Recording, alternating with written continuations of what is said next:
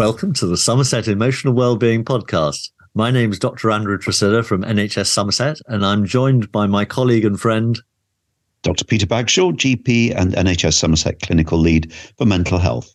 And I think our guest today, Peter, is actually you. I think it is, Andrew. Yes. And you're, you're going to talk to us about new ways of thinking. So, that as a title intrigues me. What's new ways of thinking all about? Well, I'd, I'd like to pretend it's new ways of thinking completely. It's, it's new ways of thinking mental health, really. So there have been some interesting developments over the past couple of years, and um, I've I've done a presentation to GPs, and I thought it might be interesting to to share some of the the researching that I've I've been doing, uh, looking into this with our listeners. That's great. So, what topic would you like to start us with? Well, should we start with depression?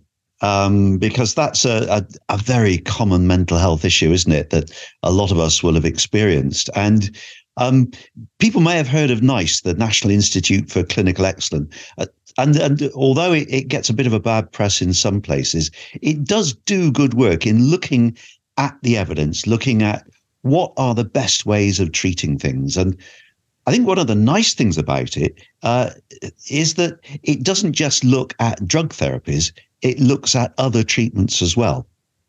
That's interesting because I think some new guidelines came out in 2022 from NICE. And what's what's what's the news for us? Well, the news is basically that as GPs, we should be much more cautious in reaching for our prescription pad and prescribing antidepressants. And we kind of thought we had depression sewn up. I think we thought, oh, yes, we know that it's due to lack of serotonin. We've got this group of drugs or the serotonin reuptake inhibitors. We prescribe those that corrects the imbalance and that treats the depression. And we're realizing that that's not really the case at all. So um, there was one bit of research coming out showing that actually there's no consistent evidence of an association between serotonin and depression. So that kind of knocked the legs right out from under us in terms of that theory. And then there was another piece of research, and, and there have been several bits of research on this done, showing that about half of people who take antidepressants get emotional blunting. So, yes, it reduces our distress and our depression, but it also reduces happiness and feelings generally. And I'm, I'm sure you've had patients come back to you reporting this, haven't you, Andrew? Absolutely. And I suppose the big thing, Peter, is that when you and I trained as doctors, depression was a very clear clinical en- entity. Um, one would have slow speech, one would look under the weather or slow. You might have lost weight, your appetite was down, your mood was low, particularly in the mornings, and it might lift through the day, something called diurnal variation. And depression of that sort biological depression was important to treat. Um, and uh, and we did treat it, and that's what we learned about. And the word depression has sort of caught up a lot of other things over the last few years um, to do with low mood, which isn't depression. And so I suspect that many of us of doctors who would have treated that sort of depression with antidepressants, which would have been the tricyclics uh, and then the SSRIs, um, have actually perhaps been tempted into medicating misery. Is that an unfair? Is that a very unfair um, comment? No, I don't think it's unfair at all. I mean, there's a this hot topic about when does natural sadness become depression, and you can you can pick on a few artificial things and say, oh, well, when you get this what we call it anhedonia, don't we? This lack of being able to take pleasure in things that we would normally enjoy, then that means it's depression rather than sadness. But I think there is this huge overlap. And a lot of people would, would say that the medical model uh, is probably the wrong one for this more low level unhappiness. So it sounds from what you're saying as though the medical model has taken us on a pendulum swing to quite a lot of prescribing for depression. And now we're being asked or it's being suggested that there are other ways of approaching it. Is that right? Yeah. Absolutely right, Andrew. And I mean, the other thing that's come along that, that's pushed that pendulum back a bit, a bit is that we now realize that quite a lot of people on antidepressants uh, have withdrawal effects when they come off. and and this is something now that we explicitly have to warn patients before we we prescribe. So that's another reason for trying to avoid um, antidepressants. But perhaps the most powerful one of all is that when you do the studies and you look at recovery rates from people with this mild to moderate depression, actually there are much more effective treatments out there. So even without these side effects of emotional blunting, and um, perhaps becoming hooked on them, there are other things out there that work better. And that's basically our old friends, the talking therapies. Interesting. So, talking therapies, tell us which ones are important and which ones work, and maybe something about non medical prescribing as well. Yes, absolutely. So, um, I mean, NICE to actually list these in, in order of effectiveness. And, and top of the, the list comes our old friend cognitive behavioral therapy that you and I have talked about an awful lot in the past. And the concept really is that rather than the, the, the brain being deficient in serotonin, it's that pathways between nerves get in little rabbit wheels where we go round and round in circles, uh, thinking the same thoughts. And that, what we need to do is to, it's called neuromodulation, but we need to change these pathways between nerves. And that by doing talking therapies, you can just make your brain get into different habits, different ways of thinking. You can challenge negative thoughts. You can challenge established habits of thinking. And that by doing this, you can actually make your brain work in a different way. So it's, it's kind of, it's much more active. It's physiotherapy for the, the brain. Uh, in the same way that if we have a muscle injury, we might take painkillers and the antidepressants are kind of emotional painkillers. But actually, what we need to do is retrain our body in different ways. I love that uh, phrase physiotherapy for the brain. In, in, my own mind, it came gymnastics. And then I saw pictures of the Olympics and I thought, oh dear, I can't do that. Whereas physiotherapy, we can all benefit from physiotherapy. We don't have to do gymnastics. Absolutely. And we've talked before, haven't we, about the benefits of exercise and how we can improve where we are from whatever stage we're at. But you mentioned other you mentioned other things as well. So the the other talking therapies that have been looked at um, are beneficial, but so is general stimulation. So is um, exercise, as we've talked about. And when you are depressed, you want to go hide away in a corner, don't you? Yes. Um, and some patients actually take to their bed, and that's absolutely the worst thing that you can do. So, forcing yourself to get out in nature, to do things, to interact with people, even if it's the last thing we feel like doing, can bring its own benefits. So, uh, activity, contact with nature, contact with other people, all now recommended by NICE. Yes, absolutely. Yes. Um, maybe even listening to podcasts, though we're not actually listen, listed in the NICE guidelines yet. Perhaps when they revise it next time around, uh, we will be. But just making our brains think in different ways is much more powerful. And to me, it's much nicer if, if I've got a problem, I'd much rather be given a set of tools to deal with it myself than handed pills and told, well, that will put you right. And I just passively take the pill every night. So one of the things about being handed pills is that we've got it in our hands now. We can use it immediately, uh, but as you say, it's a very passive thing. Um, one of the things that frightens people about uh, talking therapies is that you know there may be a very long waiting list. You know, people are worried that it may be months and months and months, uh, and uh, and also that it's hard work. Can you help us? Are those are those true or are those myths? Well, certainly in Somerset, our waiting lists are very good. Um, so I better give a, a plug to our, our local talking therapies. And if if people want to, they don't need to go through the GP. They can just uh, look on a search engine uh, for Somerset Talking Therapies. They can go onto their website uh, and they can book actually online now. They don't even need to wait to discuss it with somebody, so they can they can book straight away. And provided they're reasonably flexible with times, then the waiting lists aren't long. There are also some good resources on that website that people can look at, booklets that, that give you some self help tips. So, so waiting times an issue in some areas, but locally not too bad. You mentioned, is it hard work? I'd come back to physiotherapy. You know, if you're being taught to rehabilitate your muscles, then yes, it is hard work. And I think exactly the same applies. Um, a lot of people will find that challenging their regular habits of thought takes effort. So I, I wouldn't shy away from that. But that's good, isn't it? Don't we all like a challenge? And the benefits are huge. Absolutely.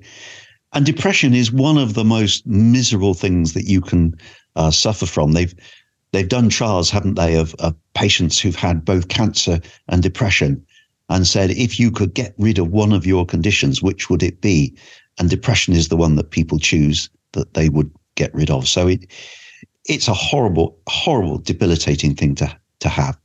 Yes, how very interesting. Well, we've talked about the benefits of nature before and how lucky we are in in Somerset, and we've had podcasts on the the benefit of nature and uh, emotional and mental health. So I'm sure this is something that's going to come around again and again and again, and maybe nice will be. I don't I don't know if it'll be recommending living in Somerset, but uh, certainly exposure to nature is so powerful there's lots of really interesting evidence already uh, about that. Um, I remember some while ago a study showing that if you're recovering from an operation and you have a window that looks out on trees, you you get better twice as quickly and with half the number of infections. So it has those tangible benefits. It's not just something airy fairy and woolly. It, it has real physiological effects. Fascinating. Is there any other news about depression that we should be aware about, Peter? Yes. Well, you mentioned um, that we were taught at medical school about the more severe forms of depression. In those days, it was often labeled biological depression. Uh, and and there is movement on that as well. So now it tends to be labeled treatment resistant depression, TRD. And that's there's no exact definition, but it, it's basically somebody who's been on a couple of antidepressants uh, and not responded to them. And there's quite a proportion of people who do that. Now, traditionally, all you would have to offer in, in situations like that uh, would be uh, something like ECT, electroconvulsive therapy, which still has a place, still recommended by NICE, but it's a pretty invasive thing. I, I don't know if you've known patients who've gone through ECT, but it's a, a big thing to go through, isn't it? Uh, it, it is, and it was quite commonly used, or more commonly used, when I was a, a, houseman in 1986. But I have to say, I saw it save somebody's life. Uh, somebody who had a severe psychotic depression, uh, a man in late middle age, who was convinced that the world was going to end, that part of it was his fault. So he had delusions of guilt, he had delusions of nihilism, uh, and he had an agitated depression. And in his case, uh, ECT was absolutely and completely life saving. Um, to the point where six months later, I was in an antiques fair in a town a few miles away, and uh, somebody came up to me uh, and touched my shoulder as I was looking at the cutlery with my wife secondhand cutlery. And he said, I shouldn't buy any of those knives if I were you, not nearly sharp enough. And there, here was this gentleman who had completely recovered, complete perspective, and got closure on what was really quite a dreadful situation. Yeah, no, I absolutely agree. And it, it can be life saving, but it, it feels quite a medieval thing. So people have, have, have looked at saying, well, it seems that somehow stimulating the brain can reset things. And, that, and that's what's happening in ECT, though we don't quite understand how it works. Are there less invasive ways that we can look at stimulating the brain? And, and there have been a couple of things that are looked at. So, vagal nerve stimulation is one. And that's actually something that we've been trialing in Somerset for a couple of years now.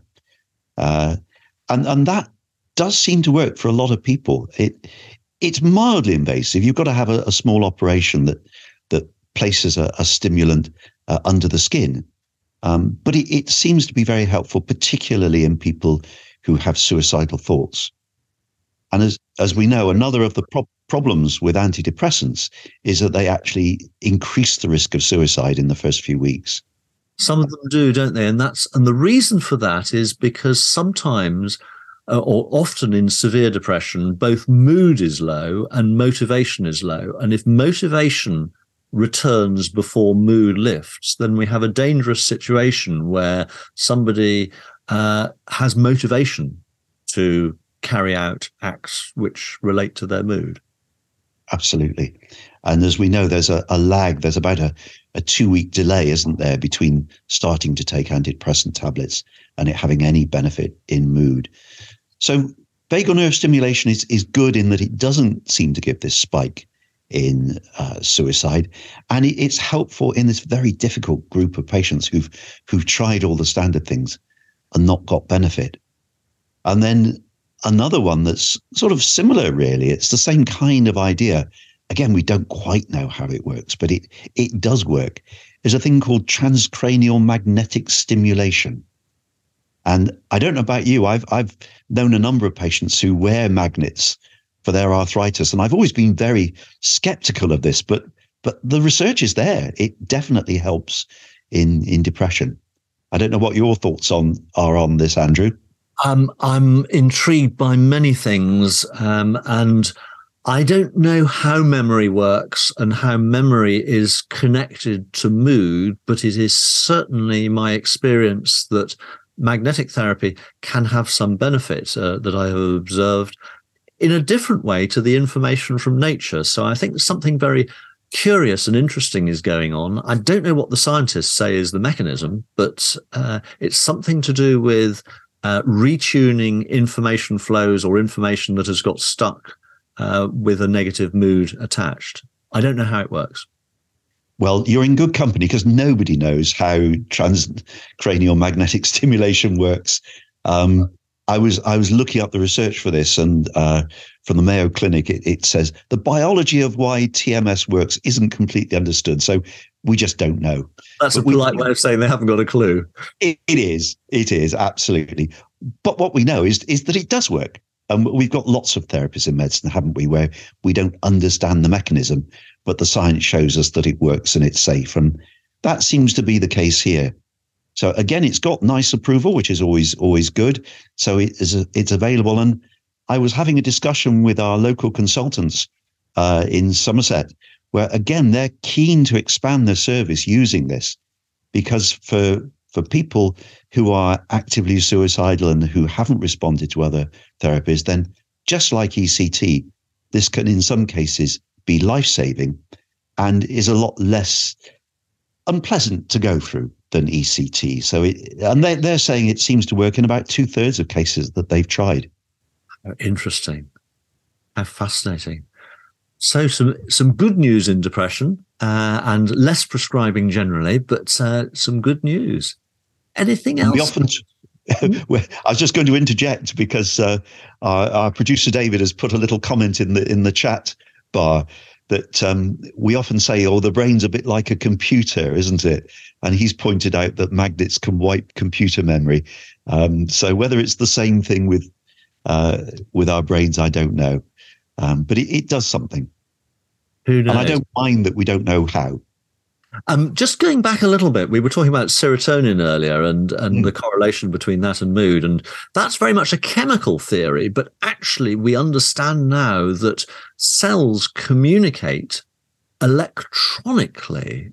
And so perhaps there's a much more not just electrics going on in the body with nerves uh, and action potentials, but electronics and that ion exchange channels uh, in the cell walls act like gated transistors. And so there's a lot more to understand about the software of what's going on interfacing with the hardware. Perhaps memory and mood is something to do with that. We we will we await the scientific research to help us.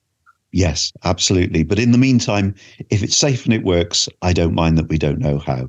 But you're right; it all interconnects, doesn't it? it was it, back in the 19th century they found that magnetism and electricity were were two forms of the same thing, didn't they?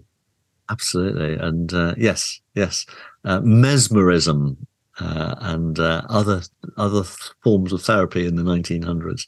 But Peter, moving back towards the back to the 20, 21st century uh, and current news that you've got, rather than looking back at the 19th century, what else would you like to share with us today?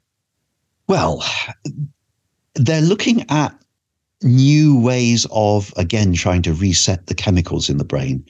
And I've got to be really careful here because the, the sort of drugs being studied are still illegal class A psychedelic drugs. So we, we I'm absolutely not advocating the use of any of these things uh, unsupervised, but just to sort of keep people in the loop about things that are on the horizon. Um, and a lot of this is around work done by David Nutt, the psychiatrist who used, I used to work with it at Bristol. Uh, and he's done a lot of work on, on things. And it seems as though drugs that we discarded back in the 60s because of their risks and their addiction potential, people are now looking at again and saying, well, might they have some value in, again, severe depression, not first line at all, but this um, treatment resistant depression. So things like uh, LSD, lysergic acid diethylamide, uh, MDMA, um, and and even things that I think of as being pretty toxic and unpleasant, like ketamine uh, and can, uh, cannabis, are, are being looked at in very very controlled situations.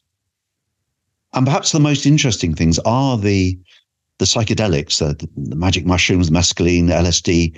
Um, and we all know about the effects of those from people describing the, the trips that they've been on. And it looks as though if you can do it in a controlled way with people to guide you and make sure that you, you don't have a really bad experience, and if you take doses that don't fry your brain as higher doses unfortunately can, then the sort of experiences that people can have when they're on these drugs can be very liberating in terms of them making them feel part of something bigger and part that they're not just stuck in their own brains depressed. So, is this for schizophrenia? Is this for depression? Or is this to help people process traumatic uh, memories. And the reason I ask that is because I'm remembering many years ago, uh, 60, 70 years ago, there was a technique called abreaction, which was used for a while to try and help psychosis. And I don't know how much it works. So are we seeing tentative thoughts forwards uh, that are helpful? But, but, but is it for psychosis? Is it for depression or is it for um, traumatic memories, Peter? It's for depression and traumatic memories. So uh, there have been trials on MDMA looking at post traumatic stress disorder, for instance, uh, and also alcoholism, and, and they've been fairly positive. So uh, that's where that's been looked at.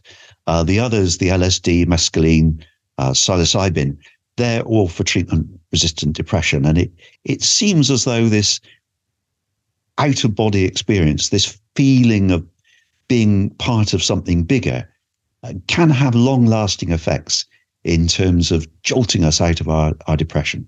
So would that be a one-off experience, or is it something you'd have to take week in, week out, make month in, month out, year in, year out, as one would do with the current range of antidepressants?